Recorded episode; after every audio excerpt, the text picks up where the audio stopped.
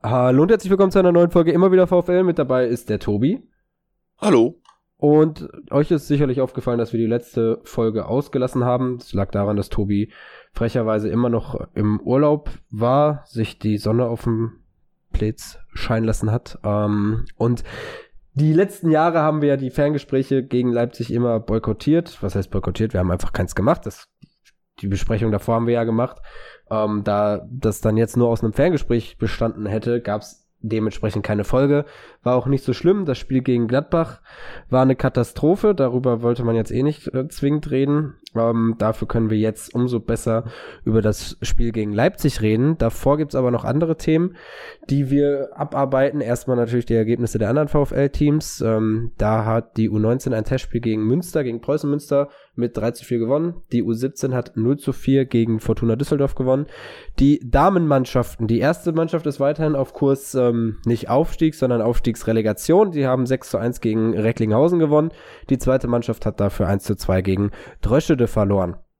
Was ist sonst so beim VfL passiert? Ich denke, das ging eigentlich ganz gut rum. Das wird jeder mitbekommen haben. Das Stadion wird nicht ausgebaut, sondern das Thema Stadion wurde thematisiert. Auch da halt Stadionausbau. Es ist ja bekannt, dass das relativ schwierig ist an der Castroper, aus verschiedenen Gründen. Die Watz hat das jetzt eigentlich heute nochmal ganz gut aufgezeigt, warum das alles schwierig ist. Liegt einmal daran, dass es halt mit einem Wohngebiet ist, aber auch an Fehlern aus der Vergangenheit. Dazu zählt zum Beispiel, dass die Rundsporthalle neu gebaut wurde und wieder an dem Ort gebaut wurde, wo sie vorher war. Das hinter der müsste die Westkurve sein, dass dahinter ein Obdachlosenheim gebaut wurde. Alles so Sachen, wo man sagt, okay, Obdachlosenheim, das ist wichtig, aber das war nicht wirklich zukunftsmäßig gedacht, auch gerade mit dem Thema Stadionausbau. Jetzt gibt's aber keine konkreten Pläne, das hat der VfL nochmal verneint mit der Stadt zusammen, aber es gibt zwei mögliche Optionen, wobei die auch beide schwierig sind. Ich glaube, das eine war die Ost- und die Nordtribünen ein bisschen zu erweitern, das würde ein paar tausend Plätze bringen, und das andere wäre, dass man Richtung Nordosten bewegt und das Ganze dann ein bisschen ausbaut, aber auch das wäre jetzt nicht so die Lösung, die ideale Lösung. Bevor ich Tobi gleich zu Wort kommen lasse, noch eine Sache: Der VfL plant wohl ungefähr 30.000 bis 40.000 Plätze nach einem Ausbau zu haben. Man möchte natürlich gucken, Abstieg immer noch im Hinterkopf, man möchte nicht zu groß planen, auch die Kosten dabei im Kopf, hauptausschlaggebend dafür, dass das jetzt überhaupt thematisiert ist. VIP-Plätze fehlen, dafür fehlen dem VfL Millioneneinnahmen, und wie Uli Hoeneß das so schön gesagt hat, dafür, dass der Fan in der Kurve, in Anführungszeichen, günstige Preise zahlt, steigt ja auch in den letzten Jahren, sind halt die VIPs verantwortlich, weil denen wird das Geld aus der Tasche gezogen. So, hallo Tobi, wie geht's und was ist deine Meinung? Ja, schönes, langes Intro von dir. Ist natürlich ein sehr heikles Thema. Also, da, denke ich, gibt's viele verschiedene Meinungen zu. Jetzt gingen zwei Optionen so ein bisschen durch die Presse, oder wurde vor allem diese Woche so ein bisschen diskutiert, deswegen will das ja auch noch mal kurz aufnehmen. Ich weiß es nicht. Also am Ende, ich meine, sind wir ehrlich, wir alle wollen eigentlich das Ruhestadion so, wie es ist, mit den Flutlichtmassen etc. Umgekehrt kann man halt auch nicht komplett davon wegschauen, dass eben neben den zu wenig VIP-Plätzen, die gerade in der ersten Liga natürlich deutliche Mehreinnahmen bringen würden, wie nachgefragt in der zweiten Liga wären, ist dann nochmal eine andere Geschichte, aber genau eben da vor allem sehr wichtig wären. Und das andere ist eben das Thema... Allgemein, wir hören es ja auch oft genug, irgendwer hätte gerne Pommes im Catering, dann sagt es, es geht wegen Brandschutz nicht. Also an vielen Ecken, auch rund ums Stadion, ist es natürlich sehr in die Jahre gekommen. Ist mit das Älteste, wenn nicht das Älteste, irgendwie der ersten 2-3 Ligen. Und ja, deswegen ist irgendwie klar, dass man da irgendwie mittelfristig was machen muss. Und dass man da irgendwie mal drüber nachdenkt, ist auf jeden Fall sehr richtig. Aber ja... Ich weiß wirklich nicht, also ich weiß, dass wir erleben werden, dass sich da irgendwas tut, aber ich habe keine Ahnung, was ich wirklich möchte, und finde es halt sehr schwierig, bin sehr gespannt, was da irgendwann mal für eine Lösung kommt. Ja, einfach das Stadion im Boden versenken und dann nach außen hin ausbauen. Nee, keine Ahnung, das ist natürlich alles sehr schwierig, und ich glaube, die Lösung gibt's nicht, und gerade auch, also klar, es wird eine Lösung geben, die kostet dann aber scheiße viel Geld. für den VfL natürlich nicht finanzierbar. Für die Stadt auch nicht. Für die Stadt auch nicht. Das Problem, du hast es ja ein bisschen auch angesprochen, beim VfL ist diese Abhängigkeit von der Tradition. Also so schön es ist, der VfL gehört an die Castroper Straße, das ist auch alles richtig. Ich möchte auch gar nicht, dass man umzieht, aber das schränkt dich halt stark ein. Dazu halt dann noch diese Fehler, in Anführungszeichen, die in der Vergangenheit passiert sind, machen es halt nahezu unmöglich auszubauen. Da war auch von einem Pachtvertrag mit dem Tennisclub die Rede und so. Mal gucken, welche Lösungen da am Ende gefunden werden, wie man es angeht, wie man es macht. Es bleibt spannend. Ist auf jeden Fall nichts, wo man sagt, 2024, da wird das Stadion dann ausgebaut, da gibt's konkrete Pläne, es gibt jetzt irgendwie im November dann nochmal ein Treffen, wo das weiter diskutiert wird. Es wird also kontinuierlich diskutiert, seit 2 Jahren ist das, glaube ich, ein bisschen konkreter und ist so ein Projekt, woran der VfL arbeitet, aber ja, es dauert und es ist halt einfach sau schwierig in Bochum, das irgendwie umzusetzen. Wäre halt typisch, ich will halt auch Pommes. Ja, auf jeden Fall. Nee, ich meine, Kürbis Pommes im Stadion wäre schon gut, ne? Kennst du dich, nee. Das, was halt richtig typisch wäre, wenn man dann irgendwann eine Entscheidung hat und das dann startet und man dann absteigt oder so. Ja, das ist es halt, ne? Das darfst du nicht vergessen. Der VfL ist halt immer noch kein etablierter Bundesligist. Also das müssen Kosten sein, wo du sagst, okay, selbst wenn wir jetzt absteigen, können wir die stemmen. Ja. Genau, ich meine, ist ja die Frage, inwieweit man als Verein da sich selber dran beteiligt, ne? Da ist sicherlich auch die Stadt gefordert, die als Eigentümer vom aktuellen Stadion da eben der Hausherr ist, sag ich mal.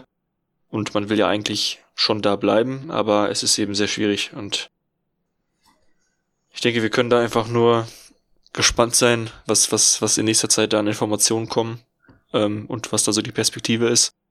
Aber ja, wie ich vorhin schon betont habe, ich bin sehr, sehr gespannt, was das für eine Entscheidung ist und kann es mir aktuell echt nicht vorstellen, was da das Beste ist. Ja, es wird am Ende auch, denke ich mal, bei der Jahreshauptversammlung Thema sein, dadurch, dass das jetzt so angesprochen wird. Die Jahreshauptversammlung ist ja knapp in einem Monat, glaube ich. Bisschen später. Ja, Ende November ist das. Ende November, ja. Also das wird dann da auch thematisiert und mal gucken, was dann da alles rauskommt. Mich würde es halt einfach mal interessieren, so ein bisschen Modelle, klar, es ist halt, man hat diese 2 Optionen jetzt gerade, aber mich würde es halt mal dann interessieren, wie sieht das am Ende aus und was bringt dir das denn auch? Weil wenn du jetzt die Ostkurve und die Nord-Nord-Tribüne ausbaust, hast du dann so viel mehr VIP-Plätze und sieht das Stadion dann immer noch gut aus? Oder hast du es dann so, dass 2 Tribünen immer noch so hoch sind wie jetzt und die anderen sind höher? Sieht halt auch irgendwo dann Quatsch aus.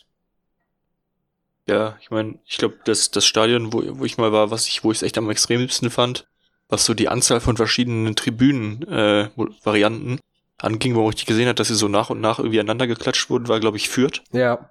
Ja, also irgendwie will man sich ja auch nicht die Optik des Stadions versauen, ne?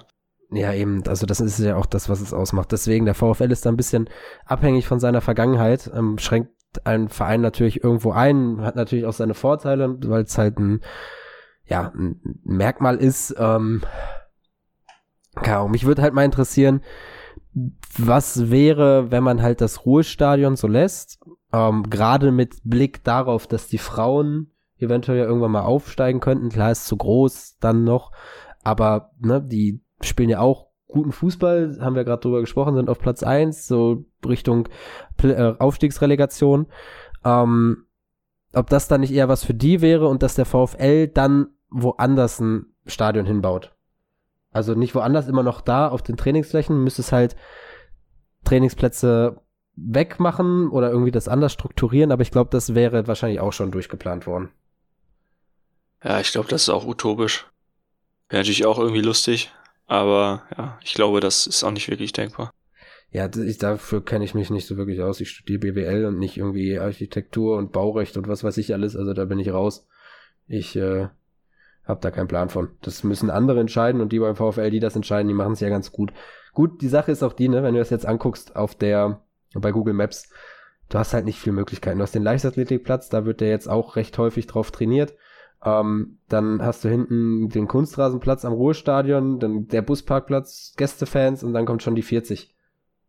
Und selbst bei der A40 ist ja das Problem, dass die nicht weiter ausgebaut werden kann, weil du drumherum halt Wohngebäude hast, so. Und die A40 wird jetzt nicht weichen dafür, dass dann Stadion ist. Nee, das glaube ich auch nicht. Ja. Also mal schauen. Ist, ja, genau. Ist Zukunftsmusik, kann man gespannt sein, was da noch nächste Infos kommen. Richtig, richtig. Da müssen andere sich drum kümmern. Kommen wir dann jetzt aufs vergangene Spiel gegen Leipzig, ist jetzt auch ein bisschen her, war ja Länderspielpause. Ein 0:0 nach den zwei Spielen davor gegen Gladbach und Bayern, die ja wirklich katastrophal waren, haben ja einige davor dann schon gesagt, puh, was das wird. Aber Thomas Letsch hat tatsächlich Konsequenzen gezogen. Masovic auf die Bank, Schlotterbeck rein, die Außenverteidiger komplett neu, Passlack ist zu Hause geblieben, dafür Gamboa rechts, Suarez links, Osterhage hat den verletzten Bero ersetzt, Osterhage fällt jetzt übrigens selber aus fürs Freiburg-Spiel, sehr wahrscheinlich. Ansonsten vorne war Paciência drin, neben Asano, also dann doch 5 neue waren es, glaube ich, insgesamt, und die haben ordentlich gekämpft, muss man sagen. Ja, wurde malocht, sagt man so schön, malocht wurde da. Ja, genau, da wurde auf jeden Fall auch der Bus geparkt. Ja.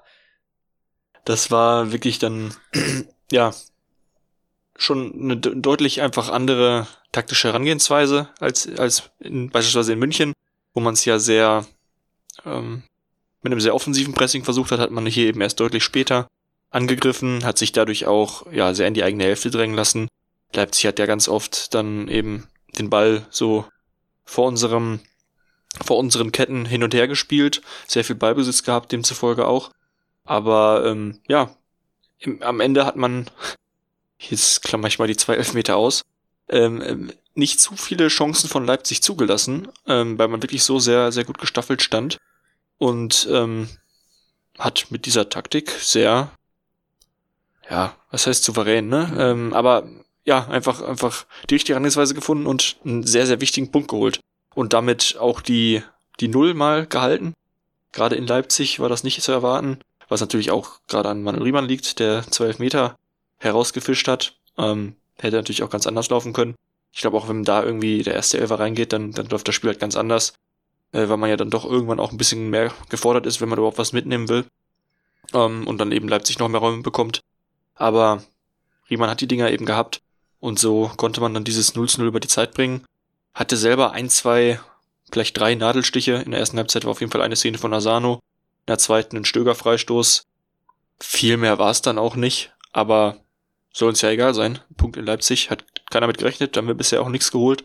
Und das ist ein absoluter Erfolg. Ja, eben. Also sollte man jetzt natürlich auch nicht überbewerten. Das wird immer noch der erste Saisonsieg. Auf der anderen Seite muss man natürlich auch sagen, guckt man sich die Tabelle an. Hat der VfL jetzt, ich glaube, bei den Top 4 Mannschaften hat man gegen 3 davon gespielt. Leverkusen fehlt noch. Das wird natürlich auch nochmal ein schwieriges Ding. Bei den Top 6 Mannschaften, da hat man gegen 4 gespielt. Da fehlt noch Hoffenheim. Also, ja, jetzt kommen so langsam die Gegner aus der unteren Tabellenhälfte. Klar, Gladbach zählt da auch zu, hätte man gewinnen müssen, aber jetzt halt als nächstes Freiburg, die sind so gerade auf der Grenze, da kommen wir auch gleich dann drauf zu sprechen, aber danach Mainz, ich glaube, dann ist ja auch bald Darmstadt, Heidenheim, Köln, so die Spiele, wo du gewinnen musst, und dann ist so ein Spiel gegen Leipzig, wo du siehst, okay, wir können über Kampf, so doof es klingt, und über Leidenschaft und über dieses kompakt Stehen können wir was erreichen. Wir sind defensiv stabil, gerade nach den ganzen Gegentoren, dass du dir da ein bisschen Selbstvertrauen rausziehst. Logischerweise musst du dann aber halt auch gegen die da unten anders spielen. Ja, also mit der Taktik muss man nicht irgendwie in Heidenheim oder in Darmstadt spielen, und auch nicht zu Hause gegen Mainz oder Köln. Daher erwarte ich schon auch wieder eine offensive Herangehensweise. Aber gerade gegen so ein Team wie Leipzig, wo einfach ja, vermehrt Spieler auf dem Platz, in denen die einen größeren Marktwert haben als man selber, wobei wir so langsam an einem Punkt sind, wo ja unser Kaderwert auch nicht mehr ganz gering ist und man diese Aussagen gar nicht mehr ganz so einfach fällen kann. Trotzdem sind da genug gute Kicker bei gewesen bei Leipzig, die wir einfach gut im Griff hatten, mit unserer defensiven Ausrichtung. Und jetzt heißt es halt, dass man, also man hat ja gesehen, das wurde ja auch vorher spekuliert, müssen wir vielleicht doch wieder zur Viererkette zurück. Man hat gesehen, es geht mit einer Dreierkette, auch sehr stabil defensiv. Das kriegen die hin. Da muss man es einfach drauf aufbauen und dann entsprechend einfach die Herangehensweise, also die taktische, nicht im Sinne der Formation, sondern im Sinne von Pressingverhalten, wie offensiv man spielen will etc. Im Zweifel dann auch durch die Besetzung des Mittelfelds. Also bei Osterhage, wenn er jetzt nicht spielen kann, ist natürlich schade. Der ist ja doch ein Ticken defensiver, als wenn man jetzt für ihn Förster spielen lassen würde. Also kann dann über einzelne Spieler, wie auch die Außenverteidiger, wo man jetzt auch eine sehr defensive Wahl getroffen hat, kann man eben auch da dann vielleicht wieder mit einer offensiveren Variante gehen. Einfach darüber dann anpassen, wie man in Spiele reingeht. Aber einfach, ja, dass man sich doch jetzt klar ist, dass man diese Grundformation beibehält und dass es mit der eben auch funktionieren kann. Genau. Bin mal gespannt, wie es halt ist, ob dann irgendwann sich Wittek wieder in die Mannschaft reinkämpft. War ja dann noch ein Testspiel jetzt nach Leipzig gegen Hannover, was 3-1 verloren ging, ich konnte das ganze Spiel nicht sehen, wo es danach aber hieß, dass sich kein Spieler so wirklich aufgedrängt hat. Ist jetzt mal dahingestellt, wie man es sehen will. Ich finde, gerade wenn man seinen Platz in der Mannschaft verloren hat, sollte man so ein Testspiel nutzen und ja, dann schon versuchen leidenschaftlich zu spielen und versuchen Werbung für sich zu machen. Aber ich glaube halt jetzt auch gerade mit Blick auf Freiburg wird es dann, die Defensive wird wieder ähnlich sein. Osterhage wird halt rausrotiert. Dann mal gucken, wer dafür reinkommt. Ja, ist eine spannende Frage, ne? Bero ist ja auch noch länger nicht verfügbar, fällt wohl den Rest des Jahres aus.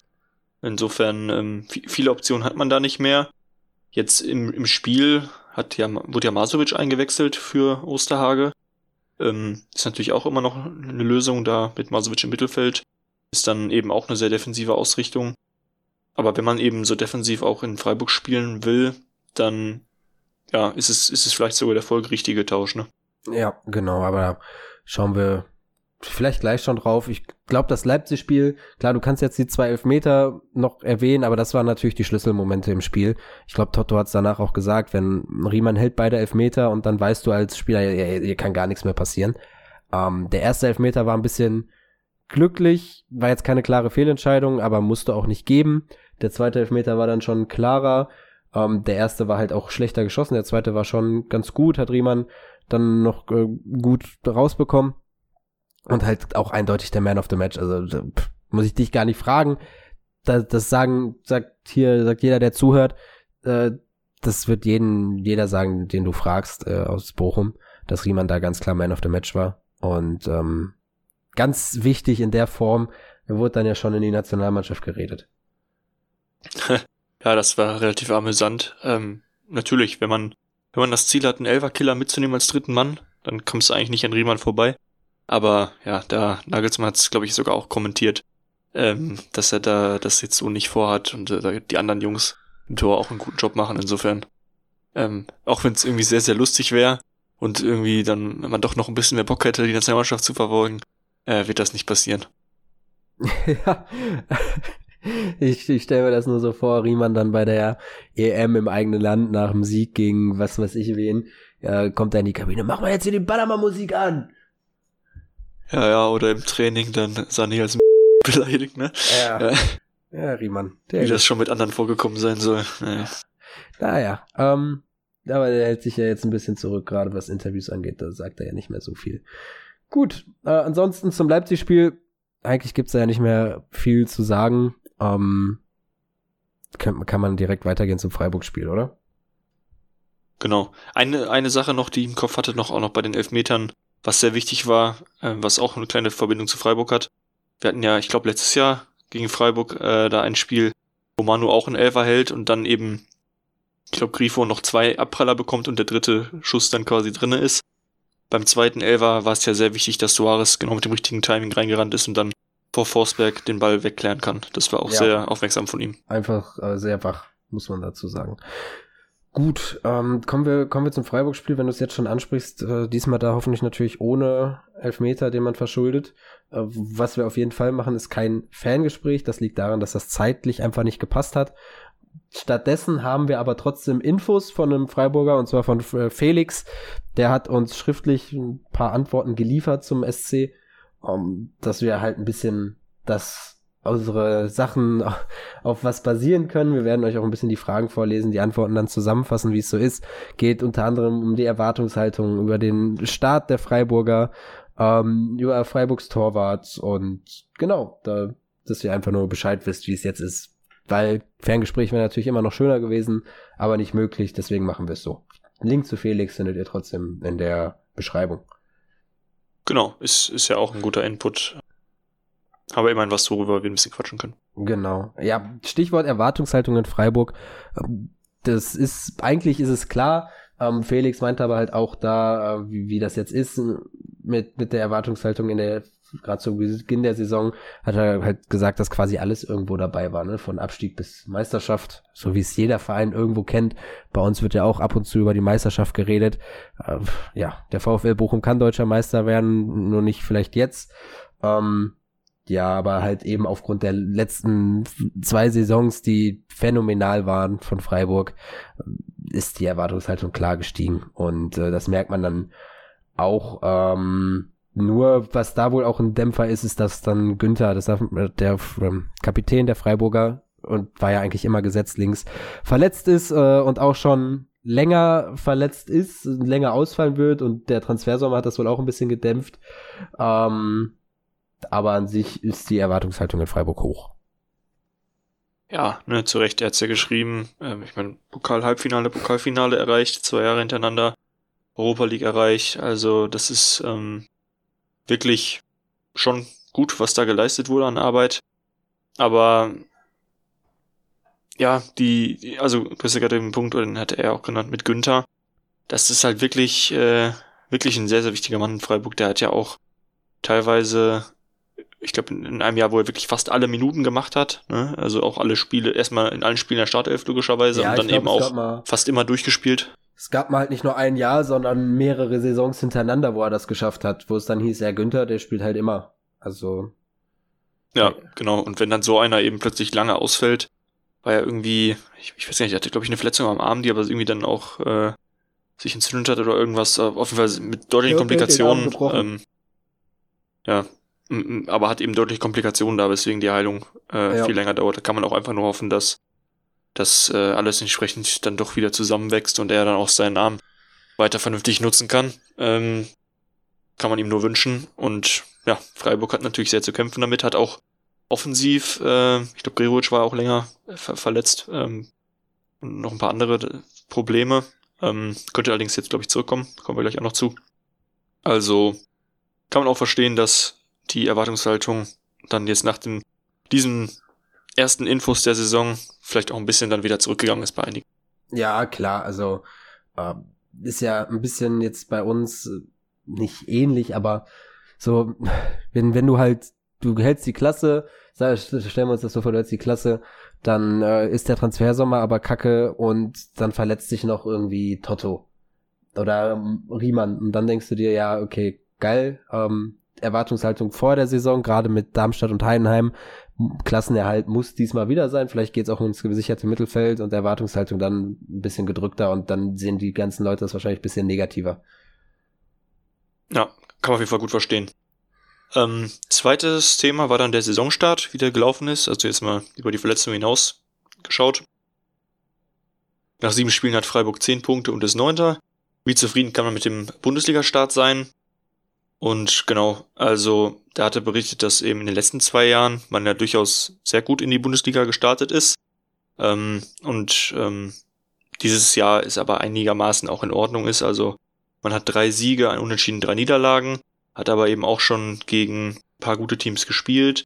Die Niederlagen waren gegen Dortmund, gegen München und gegen aktuell sehr starke Stuttgarter. Das haben wir ja auch zu spüren bekommen. Da hat Freiburg ja richtig auch deutlich verloren. Ich weiß gar nicht, wie hoch es ausging. Ich glaube auch 5-0 oder irgendwie sowas. Entschuldigung, Stimme bricht weg. Genau, und sind im Pokal weitergekommen, haben das erste Euroleague-Spiel gewonnen, ich glaube das zweite verloren, aber erstmal mit der Ausbeute, gerade gegen die Gegner, sind sie wohl relativ zufrieden. Ja, das darfst du ja auch nicht vergessen, gegen wen Freiburg da gespielt hat. Also das ist ja immer noch schon, ja auch quasi wie wir alle irgendwie aus der oberen Tabellenhälfte.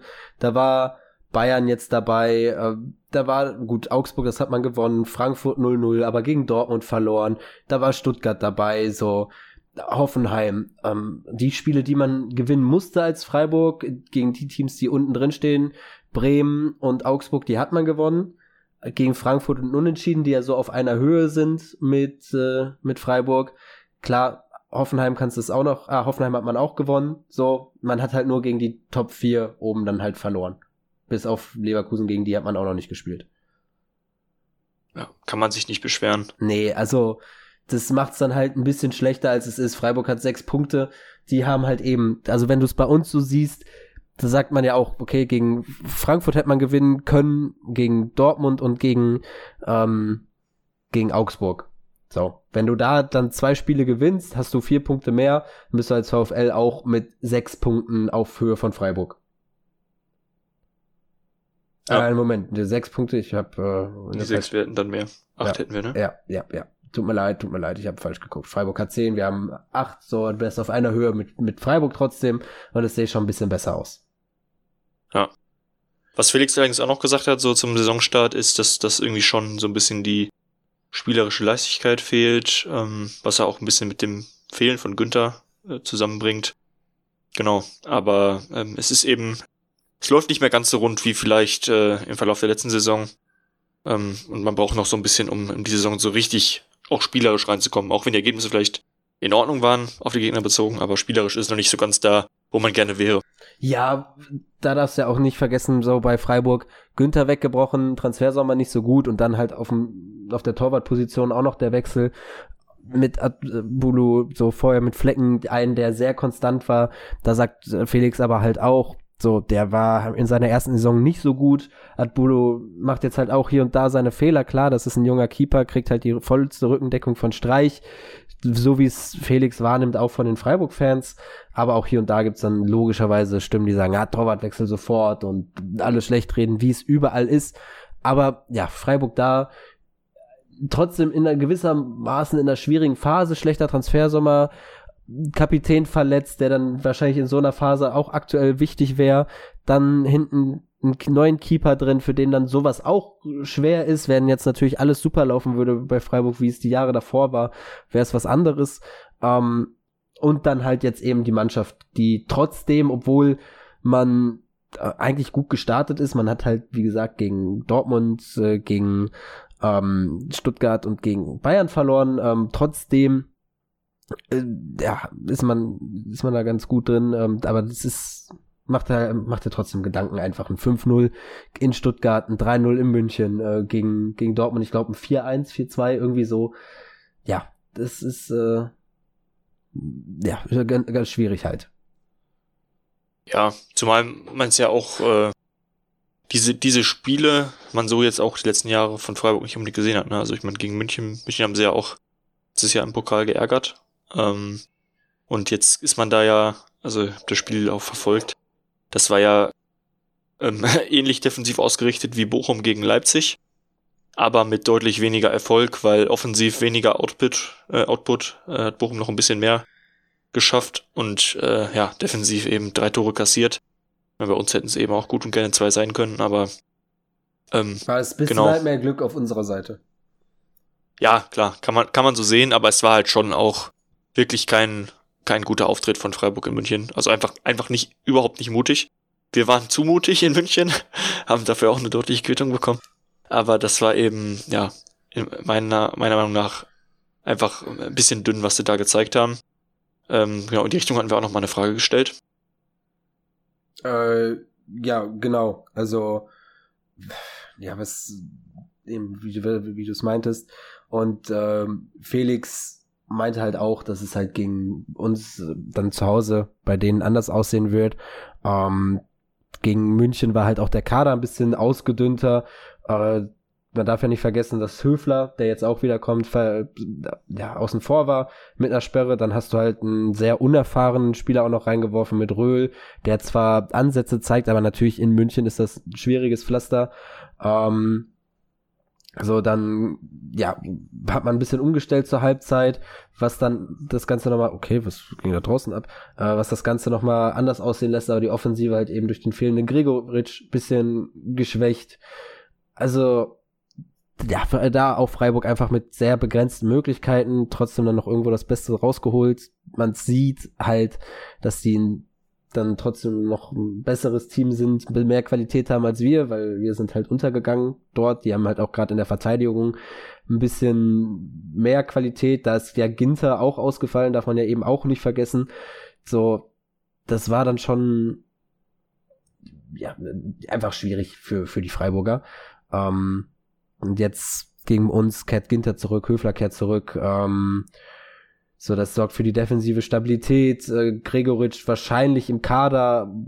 Das ist einfach dann ein ganz anderes Freiburg, was da auftreten wird. Wenn du jetzt mal die vorausgesagte Aufstellung anguckst bei Liga Insider, dann hast du in der Verteidigung halt Ginter, Lienhardt, Kübler und Sidilia. Eggestein, Höfler im Mittelfeld, Dohn und Grifo auf den Außen und vorne im Sturm. Höhler und Scholloy. Das ist ein ganz anderes Team als gegen München. Ja, leider. Ja. Gegen so eine Rumpftruppe hätte ich jetzt auch lieber gespielt, logischerweise. Aber hilft ja nichts. Kehren eben genau jetzt die Spieler zurück. Ist ja auch in Ordnung. Man wünscht ja auch keinem Spieler so richtig, dass er ausfällt, auch wenn man als Gegner natürlich profitiert davon. Insofern müssen wir natürlich dann auch schauen, was wir da für eine Truppe auf den Platz schicken. Ja, wobei unsere Truppe, da wird sich, glaube ich, nicht viel ändern. Liga Insider spekuliert zwar, ob Hofmann wieder vorne reingeht, aber ich glaube, dass es dann doch Paciência wird. Der hat es ja eigentlich ganz gut gemacht. Und einfach wäre es sinnvoll, um Hofmann da ein bisschen aus der Schusslinie zu nehmen. Daneben wird Asano starten. Hinten rechts, also beziehungsweise RAV, wird wahrscheinlich wieder Gambo sein. Passlack, ja, der hat jetzt keine Argumente in den Spielen vorher gesammelt. Gambo hat das ganz gut gemacht. Mittelfeld Lucia Stöger. Links ist noch ein bisschen die Frage, genauso wer Osterhage ersetzt. Ich gehe davon aus, dass die Dreierkette gleich bleibt, Torwart sowieso. Also haben wir quasi so zwei Positionen. Einmal wer ersetzt Osterhage. Liga Insider spekuliert mit Masovic, wirft aber auch Daschner in den Raum, Förster, Jimmy auch ein bisschen. Wie sie sich das dann vorstellen, weiß ich nicht. Und halt Suarez oder Wittek auf links. Ja, also ich kann mir vorstellen, dass man eben, weil Leipzig ganz gut funktioniert hat, erstmal vieles eben beibehält, was ja auch wirklich Sinn macht. Und im Wesentlichen dann, wenn Osterhage jetzt wirklich ausfällt, dann ihn quasi ersetzen wird. Und du hast gerade schon Kandidaten genannt. Also ich denke mal, gerade Daschner ist ja wohl auch noch dabei, aber dann hast du irgendwie Daschner, Förster oder Masovic. Und ja, ich würde fast glauben, dass das da am ehesten eigentlich Masovic in Frage kommt, weil ich jetzt nicht glaube, dass wir plötzlich sehr offensiv spielen wollen in Freiburg. Dann kannst du natürlich auch sagen, du hast noch die defensiven, Außenverteidiger auf dem Platz. Insofern kannst du dich vielleicht im Mittelfeld ein bisschen mehr trauen. Förster hat auch, finde ich, gegen Gladbach, als er dann drin war, war er durchaus gut und hat mich fast ein bisschen geärgert, dass er gegen Leipzig dann nicht auch einen Einsatz bekommen hat, wobei es eben hinten raus vor allem ja defensiv abgesichert wurde, da ein paar Wechsel gemacht werden mussten, wo ja auch Losi dann reinkam und hinten rechts spielen musste auf ungewohnter Position, das nach anfänglichen Startschwierigkeiten dann aber ganz gut hinbekommen hat. Also glaube ich, dass man, ja, ist schwierig, dass man eben auch die offensive Variante im Mittelfeld nehmen kann, um ein bisschen mehr Gefahr vielleicht auszustrahlen, weil man in Freiburg sich dann doch mehr ausrechnen kann. Aber es ist schwierig. Also ich glaube Masovic oder Förster. Ich glaube tatsächlich Masovic. Ich glaube, man geht ein bisschen mit dem Defensiveren, um da kompakt zu stehen, auswärts halt wieder. Und versucht dann über Konter irgendwie zu kommen, dass du mit Stöger und Asano da was machst. Paciência, der die Bälle dann ablegt. Was er auch gut gemacht hat gegen Leipzig. Ne? Ja, das muss man sagen. Das war nochmal ein ganz anderer Eindruck als gegen Frankfurt. Fand ich deutlich besser. War mehr im Spiel, hier und da hat es natürlich noch ein bisschen gehapert, aber war schon ganz gut. Auch schneller den Abschluss gesucht, was positiv ist. Deswegen gehe ich auch davon aus, dass er wieder spielen wird. Und ich glaube, dass man halt versucht, einfach das defensiv zu gestalten. Mit vielleicht einer Doppel-6 Stöger davor und dann einfach wirklich zerstörerischen Fußball spielt. Ja. Genau. Ja, ansonsten gibt's eigentlich nicht mehr viel dazu zu sagen. Das Spiel Samstag 15:30 Uhr. Ja, hoffentlich dann der erste Saisonsieg. Das wird sich zeigen. Wichtiger sind die Spiele danach. Mainz, dann am 11.11. Köln. Nach Mainz ist, glaube ich, erstmal Darmstadt auswärts. Dann Köln, dann Heidenheim. So, das sind jetzt so 4 Spiele hintereinander, wo du sagst, ja, müssen die Punkte her. Ja, auf jeden Fall. Also da ist Freiburg jetzt noch das Schwerste vorweg, wo man jetzt einfach schauen kann, wie man aus dieser Länderspielpause kommt. Und danach zählt's dann richtig, ne? Also nicht, dass man jetzt Freiburg schon vorher abschenken sollte, aber ja, das Spiel, da kann man sich noch einen Ausrutscher leisten, sollte man nicht. Aber danach zählt's halt richtig. Genau. Und das am besten mit einem Heimspiel gegen Mainz. Und dann gekräftigt. Also im Idealfall holt man jetzt einen Punkt mit einer soliden Defensivleistung, geht selbstbewusst ins Mainz-Spiel rein, holt 3 Punkte und dann fährt man nach Darmstadt mit einer breiten Brust. Ja. Weil es der VfL Bochum ist, verliert man in Freiburg, verliert man gegen Mainz und dann fährt man mit zitternden Knien nach Darmstadt. Kann man jetzt nicht ausschließen. Wenn 10 daraus reicht, würde man es vielleicht nehmen, aber ja. Wir haben jetzt schon ein paar Unentschieden gesammelt, haben ein paar Punkte. Jetzt gerne mal einen Sieg hinterher. Genau. Vielleicht schon gegen Freiburg, ansonsten dann spätestens danach. Richtig. Ja, ansonsten war es das mit der heutigen Folge. Vielen Dank fürs Zuhören. Wir hören uns dann wieder bei der nächsten Folge. Und das war's. Jo, mach's gut. Bis dahin. Ciao, ciao.